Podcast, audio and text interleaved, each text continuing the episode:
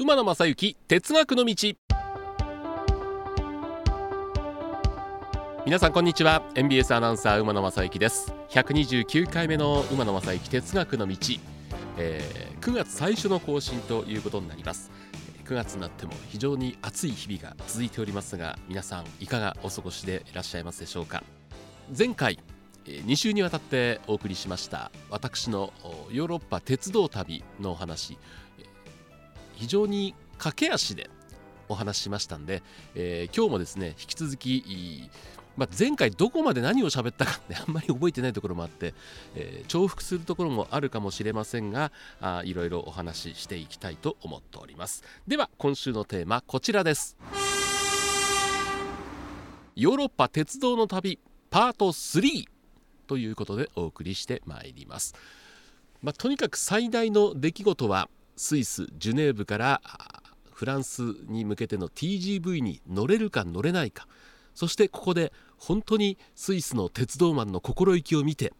え、TGV が10分遅れて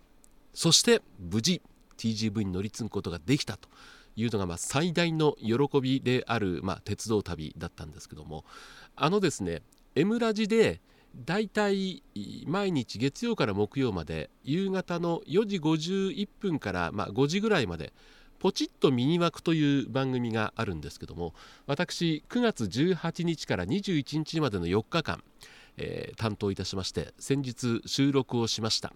鉄道旅の話を喜怒哀楽に分けてですねいろんなお話をしてそしてこのポッドキャスト馬野正幸の哲学の道のお話もしておりますんでそちらの方も聞いていただけたら嬉しいなというふうに思っております、えー、通常4時51分2分ぐらいからの放送なんですが18日の月曜日はあこの日敬老の日でタイガースのゲームがデイゲームで行われますんでちょっと早めに2時前の放送ということになりますんでぜひぜひこちらの方も聞いていただけたらいいかなというふうに思っております。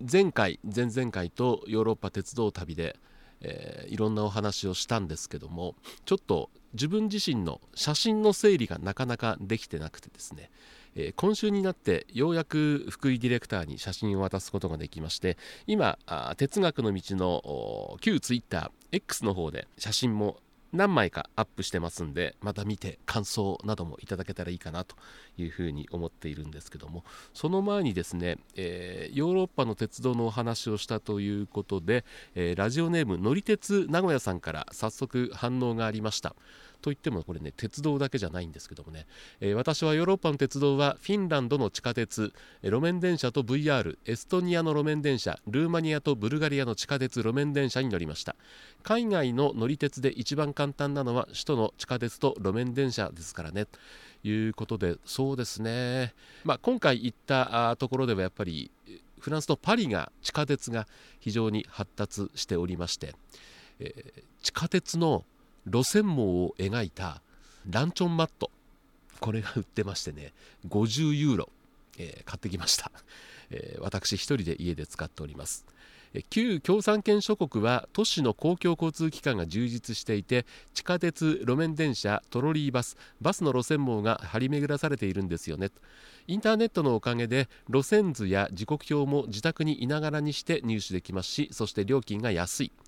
ヨーロッパへはドーハ乗り継ぎで行かれたとのこと。ということはランプベアと記念撮影されたことでしょう。これね、えー、ドーハの空港の、ま、乗り換えのロビーのもうあの 日本の空港の乗り換えとはもう全く違うんですね。もうあの空港の外には出てないんですが空港の中でもなんか空港の外みたいな感じで、えー、ショッピングゾーンがあったりするところにこの大きいクマがありまして写真は撮ってきました。あこの写真もじゃあアップしようかなと、えー、本当に広い空港でターミナルビル内を新交通システムのようなものが走ってますよね。たまたま僕行った時はね、えー、運休だったんですけどもマレーシアにもありました。えー、まああの関西国際空港もね、えー、あの出国ゲート出ていくとあのニュートラルみたいなんでね移動しますけども、まあ、この規模がやっぱりこのドーハとかマレーシアっていうのは半端じゃないなというふうに思ったな。うん1994年に関西国際空港が開港するときに、えー、アジアのハブ空港になるんだということを言ってましたけども、まあ、今回本当にあのいわゆるハブ空港というところ行ってみまして規模の大きさにびっくりしてこれだけ大きければもう本当に全国全世界各地から飛行機が来て、まあ、乗り継ぎの拠点にはなりうるなというとやっぱり日本の関西空港はちょっとまだハブ空港になるにはスケールが小さいのかななんていうふうにも思ってました。えー、この方はですね私がルーマニアに行った時はもともと乗り継ぎ時間が短かった上少し遅れしかも置き止めでバス移動がありました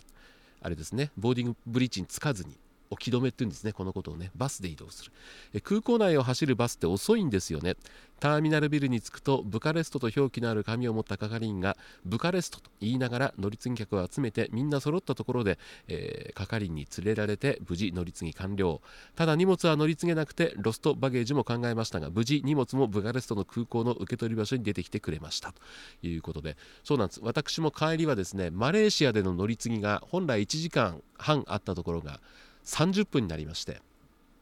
まあ、我々人間はあしっかり乗り継いだんですがこれ荷物大丈夫かな？と不安になりましたけども結局だから荷物もしっかり乗り継ぐため荷物を元来た飛行機から出して私たちの乗る飛行機に詰め替えるために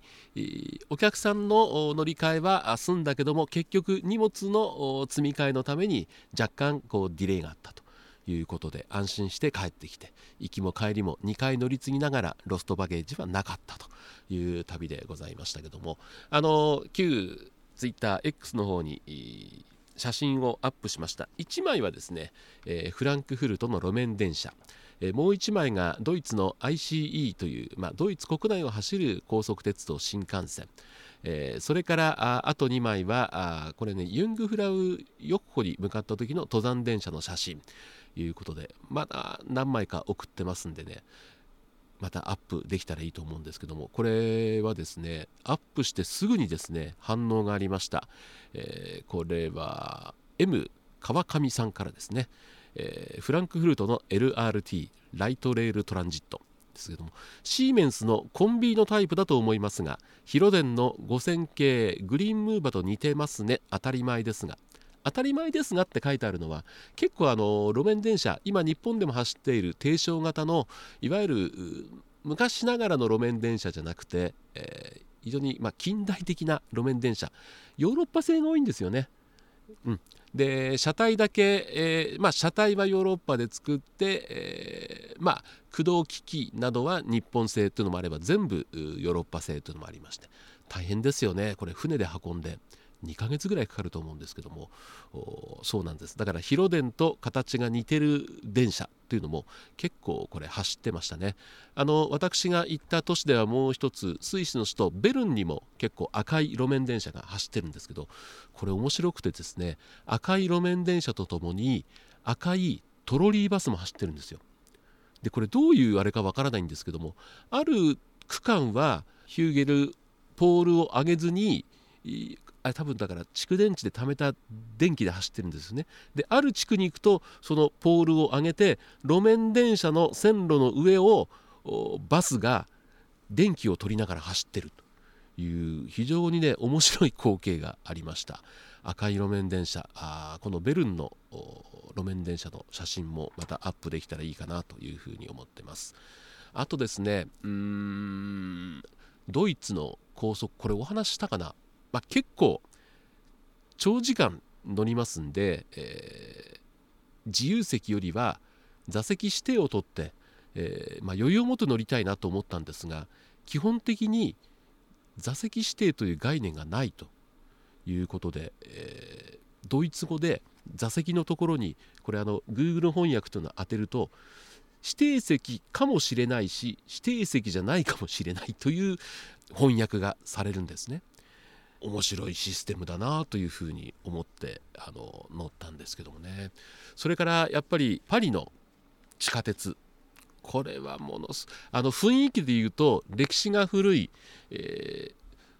えっとねオリンピックに向けて、えー、また新しい路線ができたようで、えこれね路線番号が14というこれ一番数字が大きかったんで一番新しい地下鉄だと思うんですけどもこれはねやっぱり結構深いところ走ってましてパリの地下鉄行った方は分かると思うんですけども基本的に古いんであまりこうバリアフリーになってなくて階段ばっかりなんですけども新しい地下鉄に関してはエスカレーターがあったりエレベーターがあったりいうことですけどもあれもどうするんだろう。オリンピックまで1年。あれを全てこうバリアフリーにはできないと思うんですけどもパリの地下鉄がこれからどう変わっていくんだろうかなというふうにもね面白い。あとパリの地下鉄で面白いのは、えー、路線にもよるんですけども基本的に自分でドアを開けるんですね。でもちろん乗る時には電車が止まってからボタンを押すあるいはレバーをこうちょっとひねるっていう感じなんですけどでドアが開くんですけども停車する時中から開ける時はある程度スピードが落ちるとカチャンと音がするんですよ。でそのカチャンと音がすると、まあ、ロックが外れたっていう形で動いてても開けられるんです。でやっぱり日本人と一緒でしてね、えー、フランスの方にもイラチの方がいますんでもう止まる前にガチャッと開けて降りるっていう人もいたりとかあいろんな人がいるなというふうに見てて思ったのといわゆるホームのどこを見ても時刻表っていうのはね、えー、このパリの地下鉄に関してはねないんですね。で、えー、日本と同じで、え天井から吊り下げられた案内板に次来る電車とその次に来る電車が何分後に来るかという表示が出るんですよ。だから何時何分の電車という概念があんまりないのかなというふうに思ってまあ日中ですと本当に中心部を走るまあ、ルーブル美術館の最寄り抜き走ってる地下鉄であるとかオペラ座のところあるいは凱旋門のところ23分に1本で、えー、雰囲気もですねやっぱりこう古いんでなんとなくねこう銀座線東京の思い出しましたね。あの面白いのがこの馬鉄でもお話したことあるんですけども東京の銀座線そして大阪でいうと御堂筋線これ非常に古い地下鉄なんですけどもね御堂筋線は開業当初は2両編成とかが走ってたですけど将来的にものすごく地下鉄は使われることになるだろうなということで心斎橋とか梅田とかまあ今ぐらい重量ぐらい伸ばせるようなゆったりした作りだったんでそういう部分であの御堂筋線って古さを感じないんで同じ古い地下鉄でもパリの地下鉄そして、え、東京の銀座線丸の内線というのはこう似た感じがしたんですけども御堂筋線が似た感じというのはね不思議なことにしなかったなっていうふうに思いますね。御堂筋線も隣の駅までまあ、結構距離は短いんですけどもパリの地下鉄は本当に距離が短くてですねトンネルも伏線分広いトンネルを掘ってますんでこう隣の駅の見渡せるんですよ。ものすごく視界が広いんで隣のホームの明かりなんかも見えたりして。あとは同じなのは天井に架線を引っ張ってるんじゃなくて、えー、レールの脇にサードレールというのがありましてそこから電気を引っ張ってるっていうんでトンネルの高さはあまりないと。いうところも日本の銀座線丸の内線に似てるなという感じがしました。ドイツあるいはスイスあたりで乗った時は改札がないんですね。はい。だけどもパリの地下鉄は改札はあるんですね、えー、自動改札になってまして、えー、切符を入れるとガチャンとゲートが開いて入っていくという形なんですけども降りる時にチェックはないんですよ。降りる時はフリーでだから出口と入り口とは完全に分かれてると。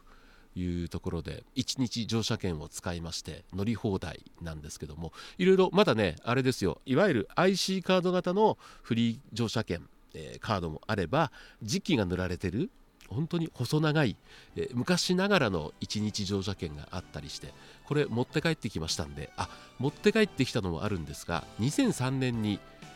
パリの世界陸上に行った時に我々プレスに取材陣には期間中地下鉄乗り放題のパスが渡されてなんと私20年前のそれまだ撮ってますんでそれも写真にアップできたらいいかなというふうに思っております。129回目馬の正幸哲学の道は以上でございます。では皆さんこの後もご安全にお過ごしください。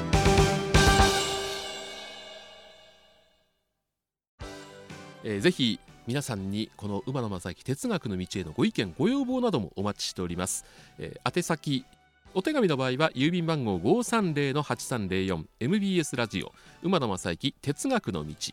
ツイッターはアットマーク馬鉄 1179MBS アットマーク umatetu1179mbs そしてメールアドレスは馬鉄アットマーク mbs1179.com umatetu アットマーク mbs1179.com で皆さんからのご意見ご要望お叱りもあるかな？お待ちしております。皆様本日は馬鉄にご乗車いただきまして誠にありがとうございます。次は終点茶屋町茶屋町でございます。ドアンス様もお忘れ物なきようにご準備お願いいたします。馬鉄またのご乗車お待ちしております。